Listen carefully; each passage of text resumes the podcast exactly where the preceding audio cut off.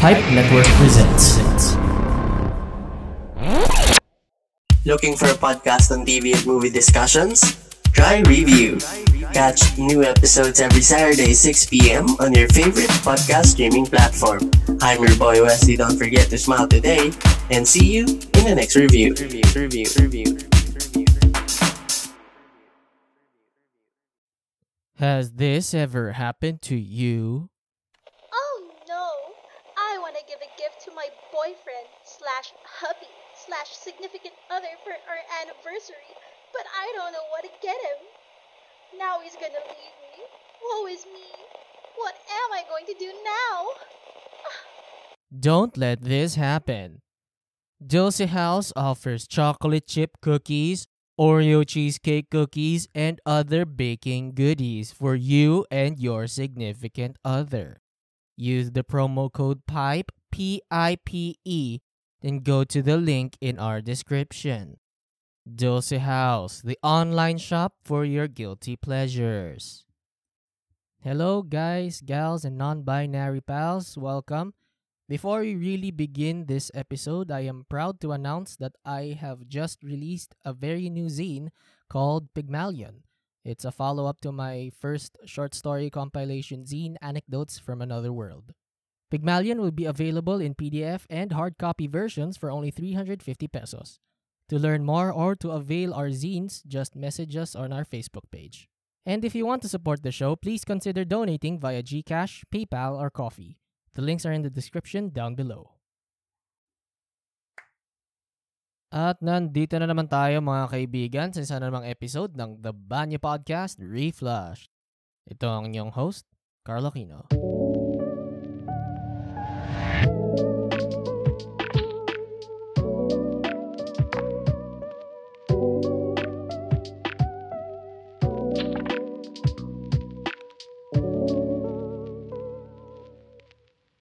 Sa episode natin ngayon, mapag-uusapan natin ang tungkol sa mundo ng professional wrestling. Ngayon, aminin ko sa inyo, ako, lumaki akong nanonood ng professional wrestling nung bata ako. Naalala ko noon, Channel 9 lang kami nanonood noon kasi yun lang available. Nauna ko napanood yung professional wrestling na ganyan, I was really, really entertained. Sure, uh, as I grew up, I discovered the hard way na it's all just a bunch of lies hindi siya talagang away. Sure, meron din siyang ano doon. Merong risk of injury sa ganyang klaseng sport. But I got interested nonetheless. I liked how they fought. Yung theatrics ng fighting nila doon. I like the tricks and flips and the slams that they do. The violence. I really love that. Pati yung, pati yung plotlines nila, however wacky and out of this world they may be Sure, di ko rin naintindihan nung bata ako pero na, na-enjoy ko talaga yung nagsasalitaan lang sila nag nag-aaway sa mikropono. With that in mind, ladies and gentlemen, for this episode, we will be discussing one of the most influential and infamous stories in the history of WWE and professional wrestling as a whole. It's called the Montreal Screwjob. So ano ba tong Montreal Screwjob na to? Well, it's an infamous event that took place between Bret the Hitman Hart and WWE owner Vincent Kennedy McMahon. So, back then, tawag pa nila doon is WWF. That mean that means World Wrestling Federation. Oh, ngayon World Wrestling Entertainment na 'yan. And this event took place during the main event of Survivor Series noong November 9, 1997 sa Molson Center sa Montreal, Quebec. Montreal Screwjob kasi sa Montreal ang hometown ni Bret Hart. And naging infamous ang event na to dahil sa last minute na pagbabago sa outcome ng match na to. A screwjob only means a controversial ending in a match. Usually dahil yan sa isang outside interference. O ganun lang talaga yan. So, ano ba talaga nangyari nung panahon na yun? So, uh, let me just give you a brief backstory. Well, technically, di siya brief Basta I'll just give you a backstory on how it went down. Noong mga panahon na yon, Bret the Hitman Hart was already a seasoned veteran in World Wrestling Federation. In fact, he was actually 14 years within the company. His career actually began in the 1980s. He started out wrestling for WWF as a part of this group called the Hart Foundation bago niya naisipan na, oy, fuck you, I'm just gonna do my own shtick. Um, I'm gonna be a solo wrestler. So, naging solo wrestler siya and naging sobrang successful niya din doon. In fact, he actually won a lot of titles within the company, including the Intercontinental Championship twice. Dalawang beses niya panalunan yon. And he also won the World Wrestling Federation Championship five times. He was the reigning WWF champion nung nangyari ang Montreal Screwjob. By this point, nagkakaroon na ng problema si Bret the Hitman Hart sa kontrata niya kasi malapit na siyang mag-expire sa company. So, kailangan niyang i-renegotiate yung kontrata niya para mas matagal pa ang stay niya sa World Wrestling Federation. Now, by this time, World Wrestling Federation had its own rival. Now, nagkaroon na siya ng karibal after years of being the big guy the big company for wrestlers. Ang pangalan ng company na to, nakalaban nila, is World Championship Wrestling, WCW. Nung nalaman ng WCW na patapos na ang kontrata ni Brett, they really had to get him. Kasi yung mga nanonood ng WWF, para lang kay Brett, lilipat sa kanila. So marami yun. Marami yung following ni Brett the Hitman Hart kasi he was the champion at the time. Pero, etong si Brett, sobrang loyal niya sa company na pinili niya na manatili sa WWF noong 1996 kahit na ang offer ni WCW sa kanya ay 9 million dollars. Ang offer lang ni WWE noon ay isang kontrata for 20 years. Yan yung counter offer ni Vince. So, Bret Hart stayed tapos a year later, 1997, WWF was already struggling dahil matindi talaga ang rivalry niya kay WCW. As in, na, na overtake na siya sa ratings and sa views. Ganon. Ngayon, parang nagkaroon ng buyer's remorse si Vince. Nag-aalangan na si Vince na gumawa ng mga long-term financial actions just so that he can keep his company afloat para hindi talaga magsarado ang WWF. Matindi talaga ang rivalry nun. At the time, Bret the Hitman Hart was also having his own backstage rivalry with the Heartbreak Kid Shawn Michaels for months. Oh, he tried to be very professional with Shawn Michaels and sinabi na rin niya, pinag-usapan na nila na itong si Bret the Hitman Hart ay willing na willing na ibibigay ang WWF Championship kay Heartbreak Kid Shawn Michaels sa isang pay-per-view. Pinag-usapan nila yon. Kasi parang, hey man, uh, I know we we have a really really bitter rivalry, pero I'm willing to be the better man. Here, I am willing to give you this belt. This gold-plated belt.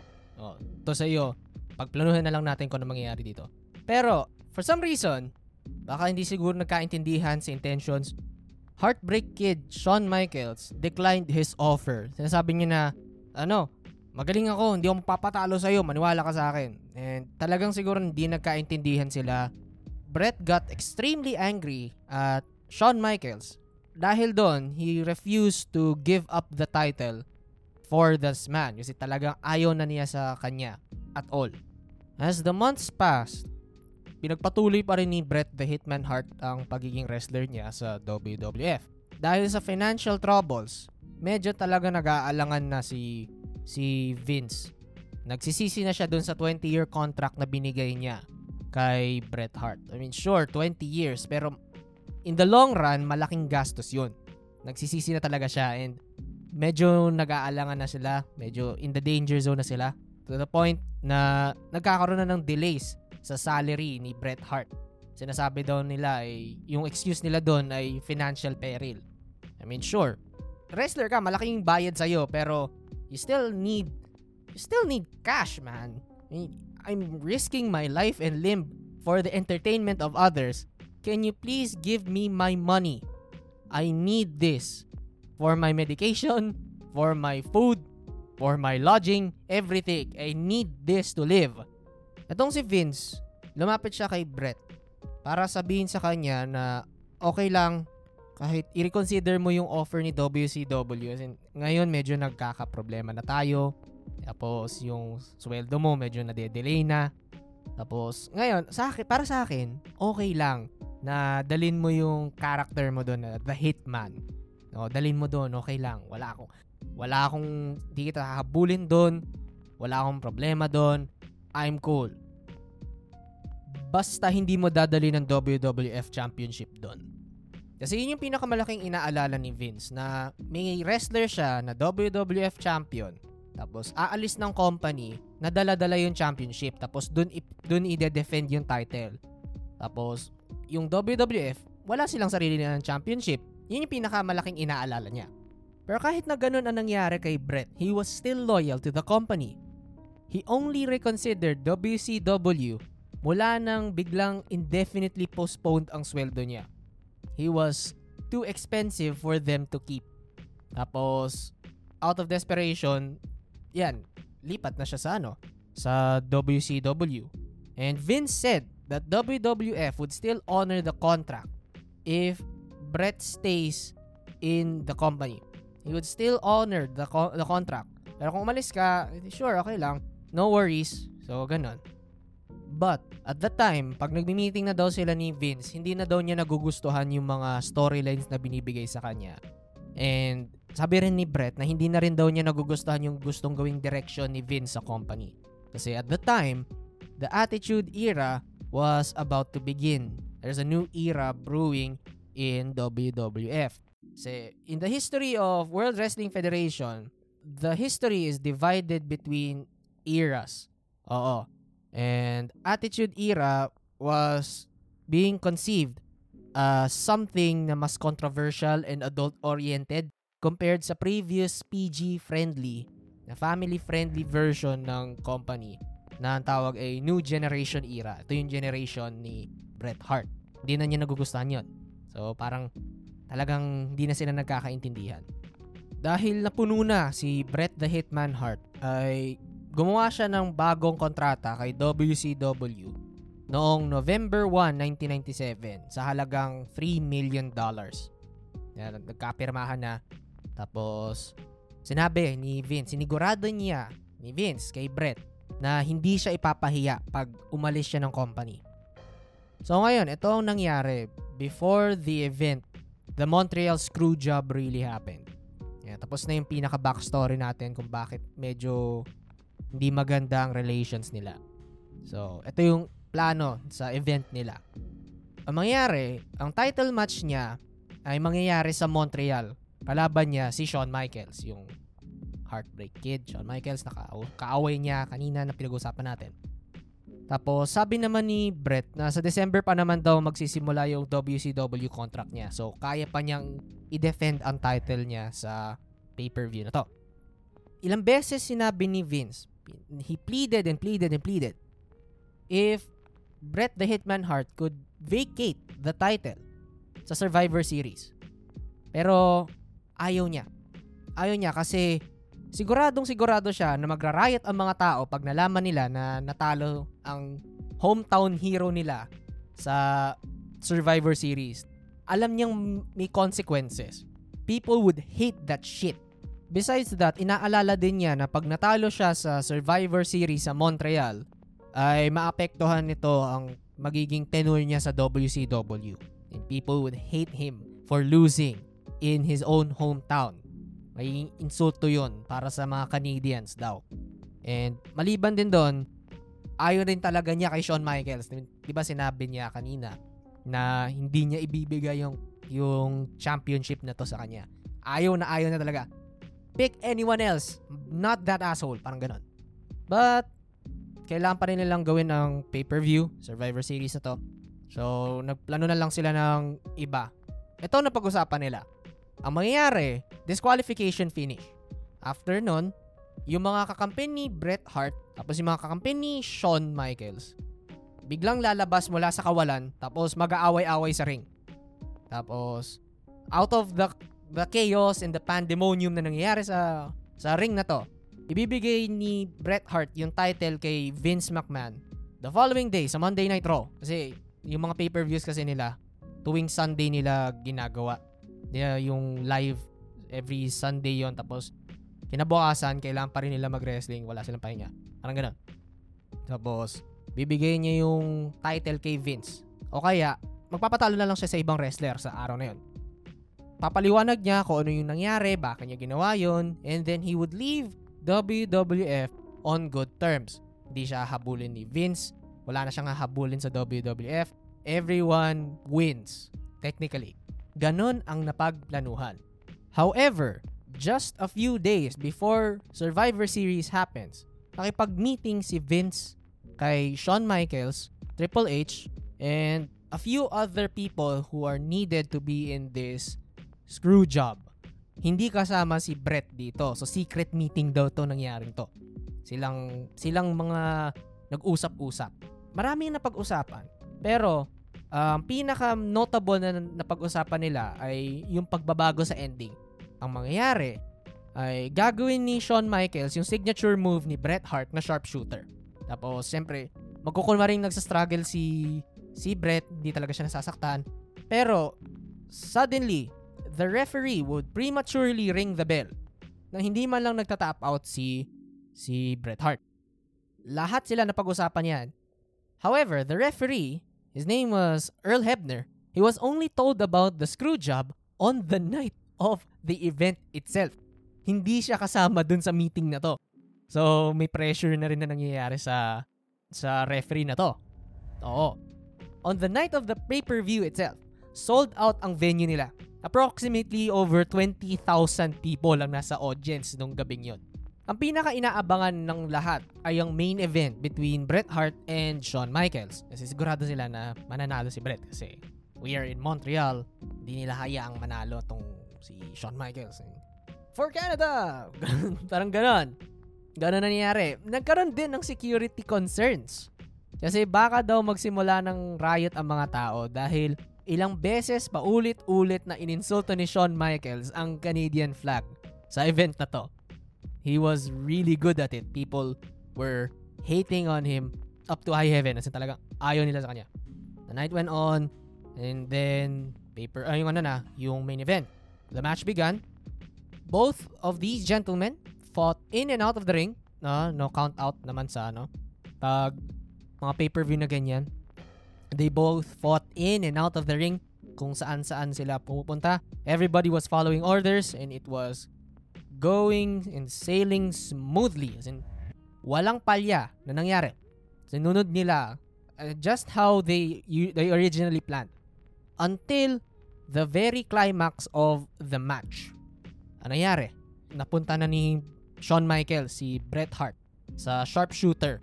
Yung signature move niya, na-hold na niya. And he was struggling, struggling. Tapos, Vince McMahon ordered to ring the bell Pinatug, pinatunog ka agad. Do it! Just fucking do it! How fucking dare you? Gawin mo yan! Para! Wala na yan. Ring the bell. And then, Shawn Michaels won kahit na hindi naman nag-tap out si Bret Hart.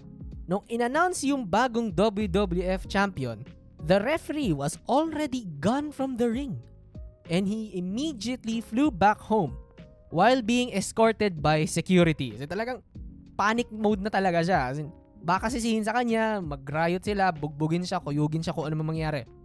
Yun, natalo si Bret Hart. He was betrayed by the very company that he dedicated his life to. 14 years of his life. Tapos ganito lang gagawin nila sa kanya. Ganun yung sobrang tinding feelings of betrayal and anger. Bumuno, pumuno sa kanya. He felt so betrayed. Bret Hart spat at Vince McMahon's face While, ito naman si Shawn Michaels, hindi naman siya, oh no, uh, ano nangyari? It's like, I'm, I'm innocent. What the fuck? I didn't know. Oh my gosh. Parang gano'n siya. Ganon. Parang nagkukunwari siyang wala siyang alam.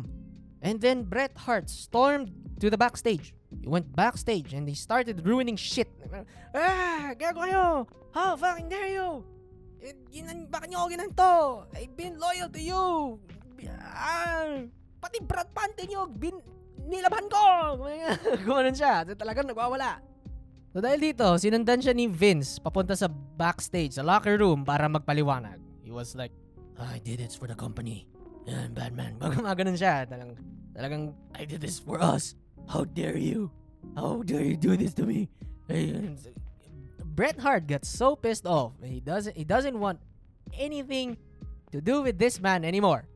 He sucker punched him so hard he keeled over and Vince McMahon just got knocked out and lie down to the floor. And talagang malakas yung suntok niya.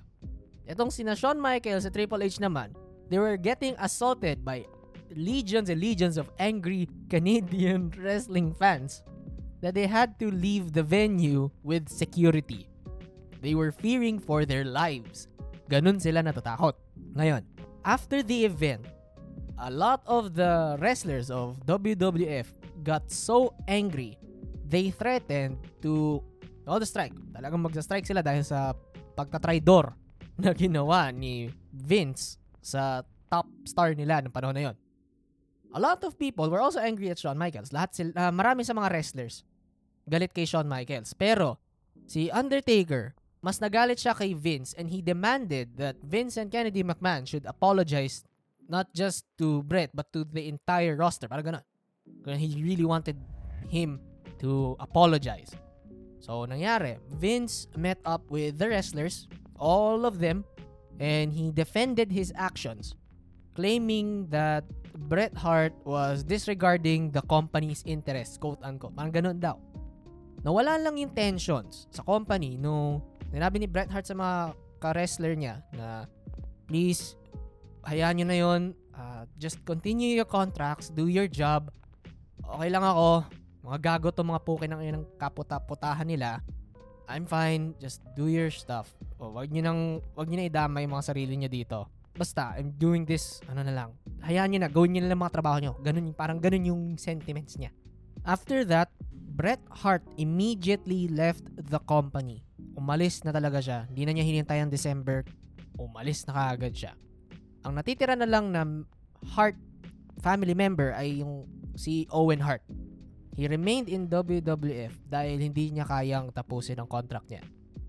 He went on to work for WWF until his untimely death years later. Not going to divulge that part here dahil ang focus natin ay si Bret Hart. I might fo- I might feature it in a flashback episode somewhere over the rainbow in the future. Pero yun na lang. Owen Hart stayed dahil di niya kayang umalis sa contract niya. Ngayon, after niyan, umalis siya and the news got over to WCW. Narinig kagad ni WCW ang nangyari and they criticized the actions of Vince and Shawn Michaels. Talagang malaki ang balitang to.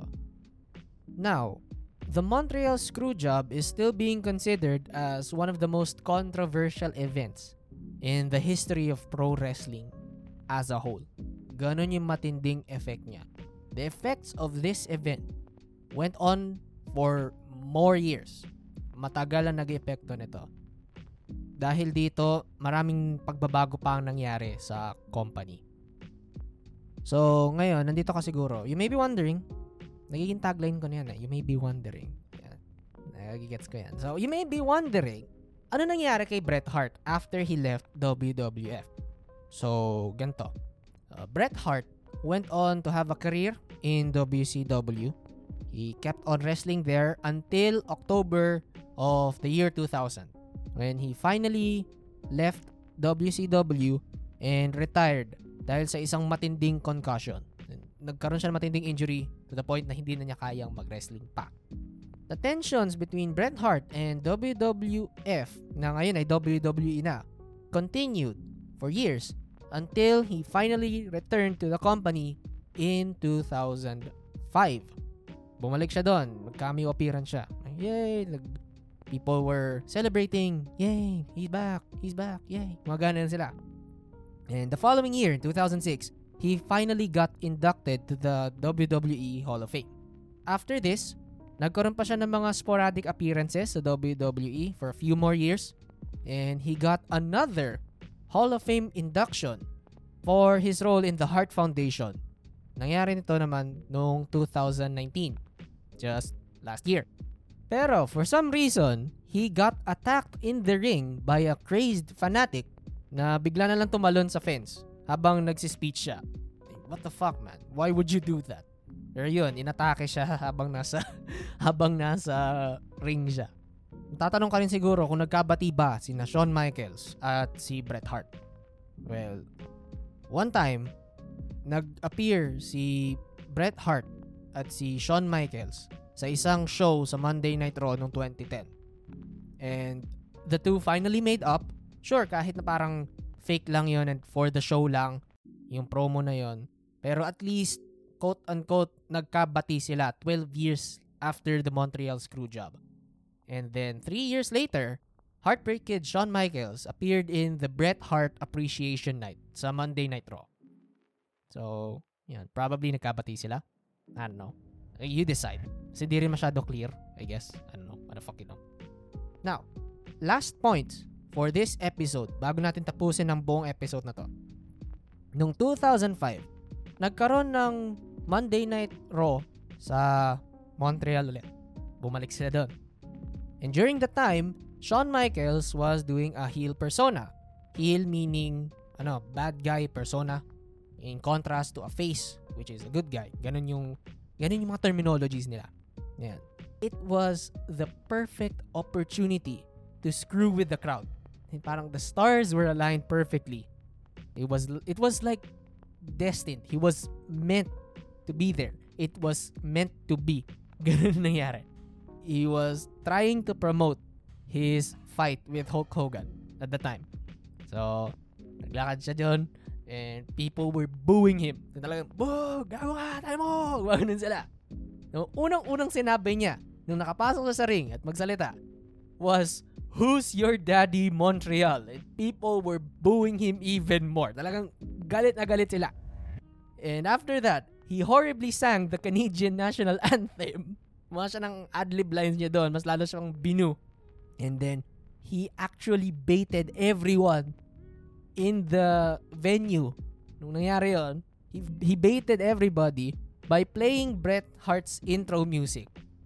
Tapos, nung pinatugtog niya bigla yung yung video na yon tapos yung yung sound yung yung intro music niya people were screaming yes yes finally he's back! He's going to beat the ever living shit out of this asshole! Yeah! Tapos it went on tapos biglang pinutol niya tapos natawa na lang siya. He was laughing.